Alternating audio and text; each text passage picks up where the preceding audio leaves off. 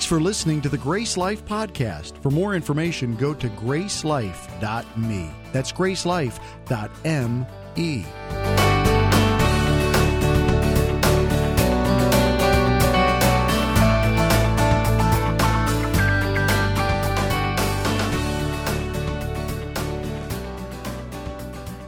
Everybody, welcome to GraceLife. How are you guys doing? Y'all enjoy the fire pits and the marshmallows and the, the cider and uh, kids who got to decorate a, a, gingerbread cookie already, right? Y'all got? If not, make sure you do one on the way out. Let me tell you, here, here's the reason we're doing this. We think, first of all, you should have fun worshiping God, but second of all, you should have fun being together. You know, Christmas is about family, right? And, and sometimes we overlook the fact we are family spiritual family. We are brothers and sisters with an eternal future. We're going to be together forever. So why not do a little bit of it on Christmas Eve? Wouldn't that be fun? So on your way out, hang out. Don't run away too fast, and and uh, you know have some s'mores and some roasting marshmallows or whatever. Uh, you know, we, people were walking around with them like torches. That's really not the intent, by the way. Especially if you're going to throw them at somebody, don't do that. That, but it's a great time to just hang around and talk and get to know each other better. I, I was just talking to a family after the last service. He was wearing a Yankees, a blue Yankees stocking hat, like Santa hat kind of thing. And so I was asking him, obviously, how he was disappointed in his New York team and how they're playing right now. But turns out he's from Arizona and is an Arizona fan. And that made us have a whole conversation with, with a family standing nearby about uh, where you're from. And somebody asked me where I'm from. And I was from, I'm from South Carolina. I grew up here, born and raised here. And they said, Aren't you so proud to be from South Carolina? I'm so sorry, South Carolinian brothers and sisters, but my answer was no. As I tell you the truth, it's not exactly, we're not making the headlines for all the right stuff, but that's all right anyway. So, but I'm from here. If you're new to GraceLife, my name is Jimmy. Actually, I grew up on a part of the family farm. I, every time I'd leave my house, I would see the house my dad grew up in. Turns out, outside of his time in the Navy, he has almost never left the state of South Carolina. So, by definition, I think that makes him a good old country boy, right? Isn't that how that goes? Matter of fact, when he met my wife, they, they, he actually, this was, okay, I guess except for the Navy, he actually made it to Europe. He flew over for our wedding. And at the airport, he, he saw her and he stood there and he talked to her and she just stood there and she was scared to meet her father in law for the first time. And, and she just smiled and she nodded. And when he walked away, she said, What did that man say? She had never translated or even heard words like y'all and yonder and over there and everything. He just had a thick accent and all kinds of good country stuff to say. One of his favorite sayings was between a rock and a hard place. Come on, anybody ever heard that? I don't hear that anymore. I don't know if we just don't talk that way or what's going on, but I don't hear it anymore. My dad would say it all the time, no matter what. So, a, a good example of when it's appropriate, back before cell phones, there was actually a time when we didn't have phones in our pockets. And if you're driving around on Sunday, means there aren't many tow trucks at work, and it was raining, we would see a guy who maybe his car broke down and he's in the rain. It's a Sunday afternoon, and he's out waving for somebody to, to, to help him. And my dad would say, Looks like he's between a rock and a hard place. Come on, y'all know. There you go. But then he would say it at times didn't make any sense at all. I'd come home from school and say, I got homework and I don't want to do it. And my dad would say, Looks like you're between a rock and a hard place. I'm like, Seriously? Come on, man. I just I don't know what to do. Do my homework. So I figured this would be a good question for us today. Have you ever been between a rock and a hard place? You ever, ever had a situation in life where you figured there was no good way out, there's no good option in front of you? Well, to, to make it more of a Christmas story, I'm going to complicate the question a little bit. You ever been between a rock and a hard place and God put you there? Come on, somebody in the room's got to know what I'm talking about. Where you can't see any way out and you're wondering why in the world He did this and what He's up to? If this has ever happened to you, I've got a story for you. The good news is it's, it's the Christmas story. We hear it all the time. So if you'd like to turn with me in your Bibles, we'll be in Matthew chapter 1. If not, it'll be on the screen right behind my head. And we're going to look at what Joseph went through when he was in a situation like this. So, story goes like this This is how the birth of Jesus the Messiah came about. His mother Mary was pledged to be married to Joseph, but before they came together, she was found to be pregnant through the Holy Spirit. But Joseph, because Joseph, her husband, was faithful to the law, and I'm just going to do a little time out there because I know it's Christmas, and some of us maybe don't go to church as often as others, maybe don't read the Bible as often as others, and that is very confusing if this is new to you. One sentence ago, they were, they were pledged to be married, And, and a sentence later, he is called her husband. Come on, anybody ever been confused by that when you read this? And, and the reason for it is really just cultural. You see, we've got this thing in America that's very different today from the way the rest of the world has always been. And it's actually still kind of different from the way the rest of the world still is. And it's called we'll just date people and then, then break up with them just like overnight, like they don't even exist anymore. Some of us do this just on Facebook alone. You know, where you, you got a relationship on Facebook, so there's a little heart in a relationship. Next thing you know, their Facebook identity is just gone. Their profile just left everywhere because the girlfriend broke up with them or something. But in other cultures, especially thousands of years ago, in ancient cultures, if you were engaged, you were as good as married minus the benefits. That was the only difference. Eh, eh, see, it came down to this. The family has already decided your family's good, our family's good, and we're going we're going to make this thing work. You've already decided this is the person you're marrying, or your parents have already told you this is the person you're marrying. And all you were waiting on was for the festivities to bring everything together. Nobody was out changing their mind. Nobody was shopping for somebody. Nobody was looking for anybody. Everything was done. The commitment was already set. I ran into this when, when my wife and I were getting married because she's from East Europe, and, and, and her family, her sister was getting married right before us. And they did this weird thing there where both the man and the woman got an engagement ring. It turns out it was just their wedding rings. It was the exact same ring. They would just wear it on the opposite hand. And this was very strange for me to see my future brother in law, who was yet to have a wedding, already wearing a wedding ring. And, and, I'm just learning the language, but I could swear every time they would call each other a name, they were using the word for husband and wife every time they would say something, but they're not married yet. And I'm saying, wait a minute, why are you doing this? Well, in their culture, just like ancient culture, they were as good as married. And they would just swap the rings from one hand to the other on the wedding day. So when we got engaged, they wanted me to go out and get my ring. And I'm like, I don't get a ring until the wedding day. You people are crazy over here. Anyway. So here's the deal they're not married as we think, but they're as good as married.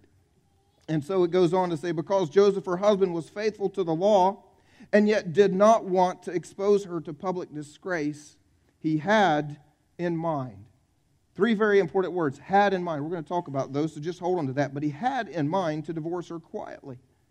Now, some people uh, have even written books on what they think was happening here of how Joseph was just suddenly afraid of Mary because, after all, God had chosen her. That's a pretty tough standard to live up to. Come on, guys, have you ever like met the father-in-law like on your first date and you're like, yeah, never mind, I don't know, I can measure up to this, right? Anybody? Yeah.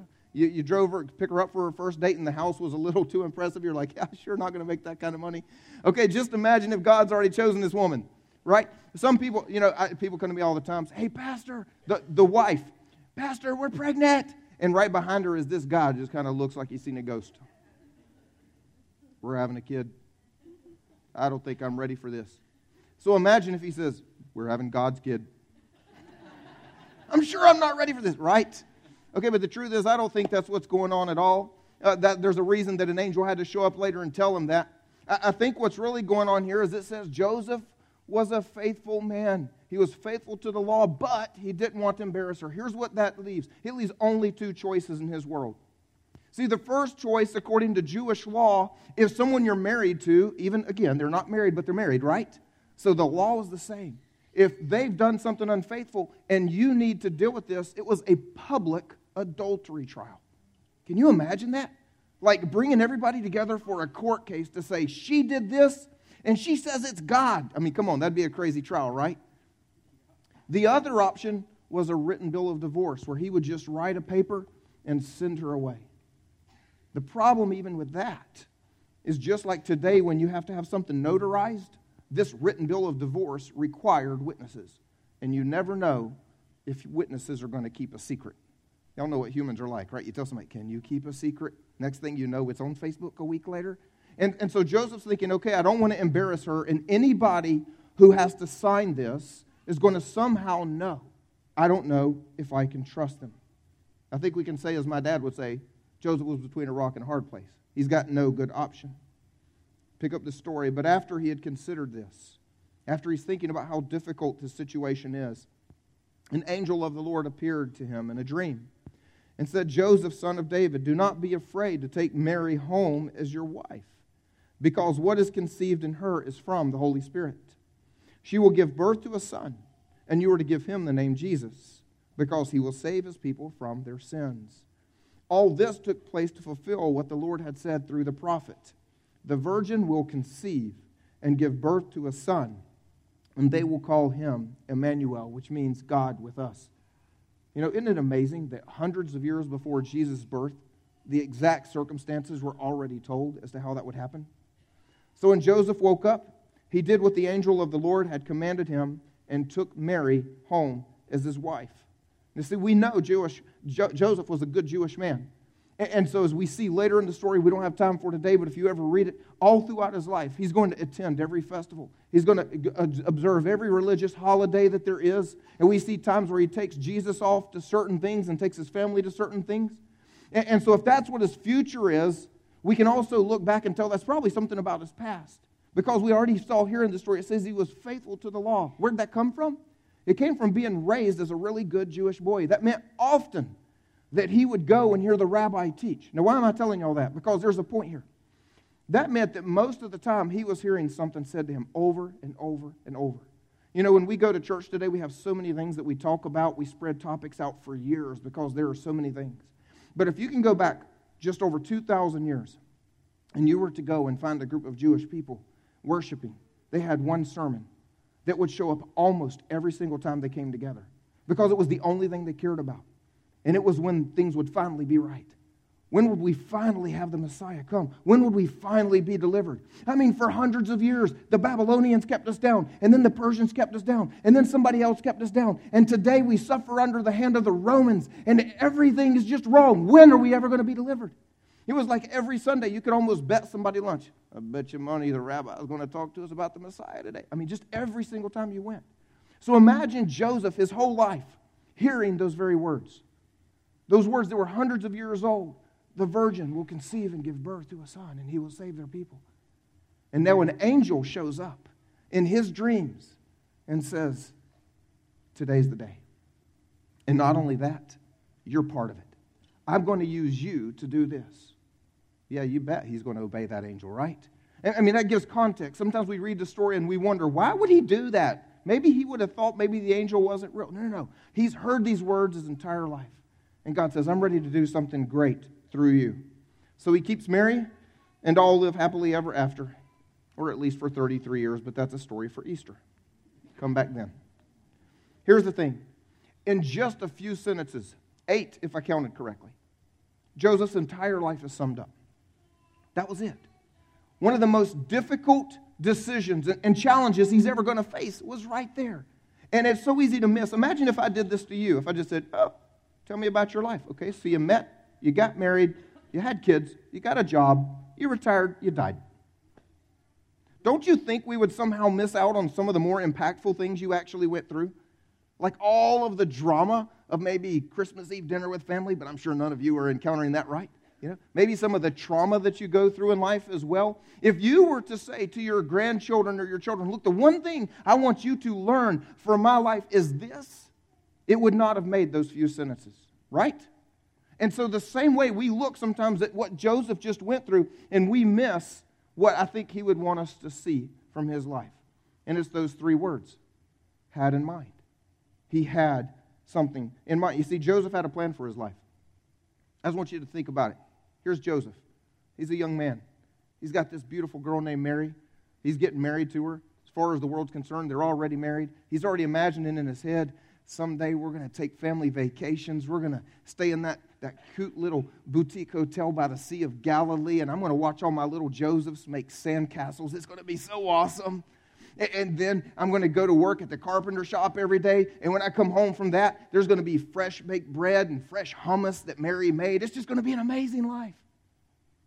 And then, unfortunately, something non amazing comes in, at least in his perspective at the moment and that is that she's pregnant and he didn't do anything to cause that. And so what he had in mind is no longer what he has in mind. But now the Bible tells us he has something else in mind. And that is that I've got to get out of this situation. I've got to figure out a way to have a future. My future that I had is completely gone. Now I've got to come up with another future. And I don't really know what I can do because option A isn't good and option B isn't good. But God had something else planned for his life. And so, if I could cause us to, to just step back and think a little bit on Christmas Eve, let me ask you this question What might you have in mind that stands in the way of what God has planned for you? Joseph had great things in mind. Joseph would even tell you that what he had in mind, he would think was from God. I mean, after all, God is merciful and gracious. He grew up learning this about God. So here's Mary, who has betrayed him in his mind. And so he's thinking, I'm going to act like God. I'm going to be merciful and gracious. I'm not going to expose her to trial. I, am going to do everything I can to protect her. He's going to think he's doing exactly what God would want. Turns out God had a completely different thing in mind. I think we need to stop and ask, why do we have one thing in mind? And, and for each of us, it can be many different reasons. You know, for some of us, it's just this whole idea of what's always been done. It's either tradition or culture. Uh, it's always been done this way. It's what I've always been doing. It, it's what my mom did. It's what my dad did. It's what everybody around me is doing today. So it's what I am going to do. It's just like Joseph. He only had a couple of choices. What did Jewish law allow a good Jewish man to do? He wasn't even thinking outside of tradition. He wasn't even thinking outside of culture. I just got to do whatever's been done before me. But here's the problem what God wanted for Joseph was not an option according to his culture or his tradition. And all too often, if we just follow the path that's been set by tradition and culture, we might actually miss out on the path God has set for us. Second thing that might cause us to have something in mind is just our reputation. I think Joseph was probably struggling with that one. I mean, on one hand, he's thinking, what are people going to say? If I marry her people are going to do the math and say, what kind of man is Joseph? I mean, they can count the months, right? But if I don't marry her and I abandon her and she's already pregnant, people are going to say, what kind of woman is Mary? There's no way for either of us to get out of this thing with a reputation. And what God has planned for your life might actually also mess up your reputation, maybe in a good way. You know, God might want you to make a life change to choose different relationships, maybe to say goodbye to one or to go back and say you're sorry to another, and you're just not the kind of person that would ever be known as cowering, right? So, you know, maybe God wants to push back on your reputation a little bit, where we just wouldn't want someone to know us for something that God would want us to be known for. You know, another thing that can cause us to have something in our mind is simply our desires. We do what we want to do. And, it's just that simple. But it's not really our fault, right? I mean, it's what people have always done to us that they just, what are you going to be when you grow up? I mean, even when you're a kid, you got to answer a plan. Like you got to have this whole life plan. What are you going to do after college? Where are you going to college? And, and, oh, you're getting married. That's good. When are you having kids? You know, I mean, people just they make you have this whole plan. So you get a plan in mind and you just start working the plan. I'm going to go to college and I'm going to get a job and then I'm going to get married and then I'm going to have kids and I'm just going to do this thing. And we never stop to think, might God have something in mind other than what we have in mind? Because we just make this little plan. It just makes sense. You know, we're just, we've got this thing where we're going to pursue career, we're going to pursue education. But God, at some point in your life, comes and says, boom, I want you to pursue something else. But we have it in our mind. And, you know, I, I meet a lot of young people. You know what they have in their mind? Is to get married. They just want to get married. And, and that's all that's on their mind. And so, because you just want to get married and it's what's on your mind, you're not even willing to ask the question if this person that you're with is the right person, the one that God has for you, the one that's a part of your calling and a part of your destiny. You just keep thinking, it's on my mind to be married, and they're there every time I show up. So, hey, who's asking? I'll just leave that for whoever's struggling with that, and we'll just go on. And then for some of us, it hurts. You see, here's the reality I don't think anybody would have doubted Mary's story as much as Joseph at least until the angel showed up. I mean, think about this. He's got his dream girl, right? He's got his dream girl. If he didn't really like her, I know we know they did arranged marriages back then, but he would have had no problem humiliating her if she was an arranged marriage to an ugly person that, is, that he is hoping he could get out of, right? The whole reason that he wants to protect her from shame is because his heart is connected. He loves her. And now his heart's broken at least until the angel shows up.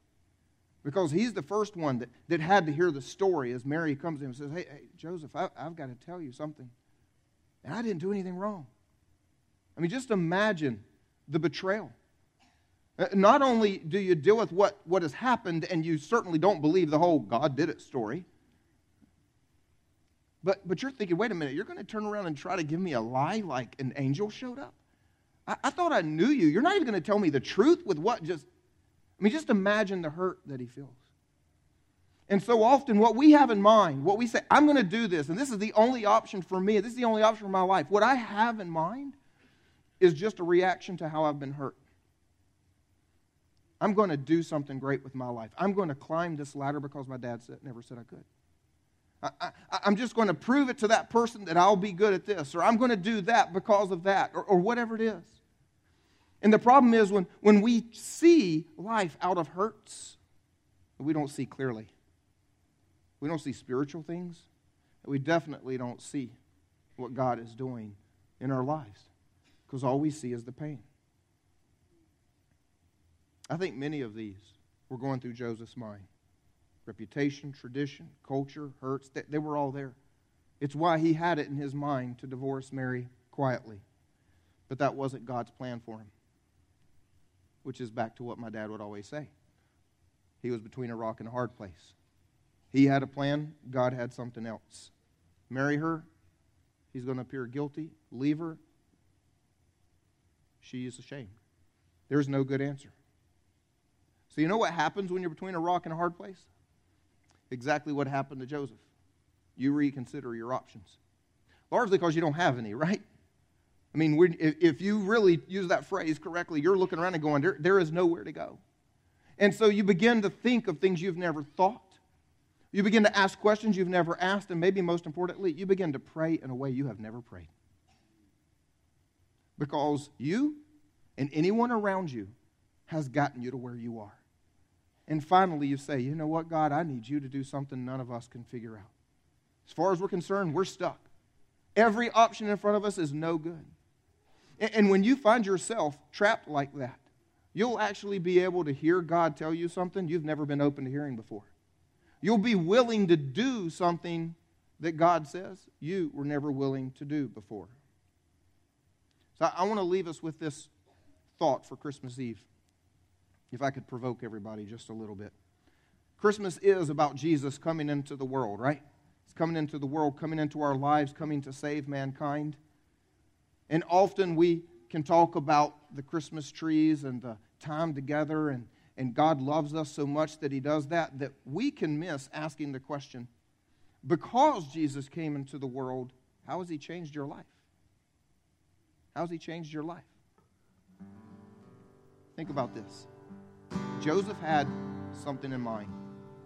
And then Jesus came into his life quite literally. Rather invasively, you might say. Joseph wasn't looking for what Jesus was going to do, just suddenly show up. Hey, Dad. The question for us is what is God changing in your life because Jesus has come into it? It should make a difference. Everything changed. Joseph had plans. They were on a little trip. It was a little census check in. We're just going to go, get registered, we're going to go back home. But now he's suddenly the father of God's son on earth. And kings want him dead. So now he's got to go live in another nation just to keep his family alive. He had a thriving business he'll never go back to. He'll spend the rest of his life trying to figure out what to do with this kid called Jesus. Probably like most of us, we had it in our mind. He had it in his mind. His, his son's going to grow up, he's going to get married, he's going to have kids and he's going to die before his children and before his children's children. That's just the natural order of life. It wasn't in his mind to watch his son be crucified 33 years. You see, here's the thing. What was in Joseph's mind was, hey, God, I've got a simple plan. I've got a good, good trade. I've got a good degree. If you just let me go to work, let me come home, give me this nice, reasonable, steady paycheck, let me have my kids. Let us live our life. It'll be good. That's, that's really all I ask for. But maybe for you, God's doing the same thing that He did for Joseph. And to show up and say, you know what? I've got something better in mind. Yes, it's going to come with a little bit of a change of plan, and it might come with a little bit of pain. But instead of just going to work every day and having some kids, how about I use you to change history? How about you be part of changing the world? People will talk about you for thousands of years to come. How about that? I just want to encourage you this Christmas Eve. If you are between a rock and a hard place, as some of us are, and if you're not, you probably were a few months ago, And if somehow neither of those are true, don't worry. 2018 is coming. When you find yourself between a rock and a hard place, don't resent what God might be doing. Because God might be trying to open your mind, to take your mind off of the small earthly dreams you have for yourself, and to put your mind on something so much greater you couldn't fathom if you tried right now. All we have to do is find ourselves in a place where there are no options. And then we might, might finally say, okay, God, what do you have in mind? I want to close by talking to those of you that, well, to be honest, Jesus has yet to invade your life. Maybe you're just with someone because you have Christmas Eve dinner with them right after this. Maybe you're just in town visiting family. Maybe you hear me every single Sunday. It doesn't matter where you are or where you've been. But see, the, the thing is that happens, we come together and we talk about Jesus coming into the world as though it's a distant thing. Jesus came for all of humanity. But what every single one of us has to do at some point is we have to have that conversation with God. It's not just once a year we should talk about Jesus coming, it's today that we need to talk about Him coming for me and for you.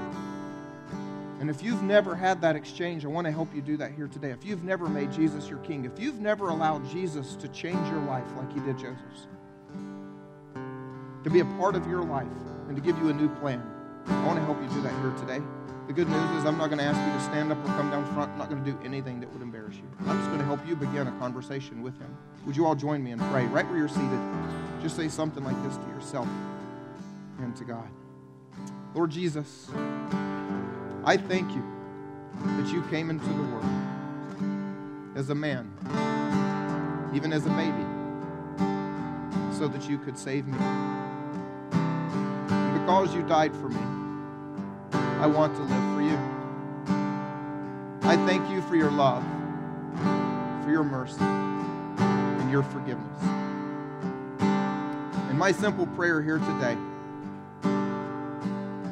is that you'll do for me what you did for Joseph. And you'll give me a life of great meaning and great purpose in your kingdom. Amen. Let's celebrate with those people. Amen.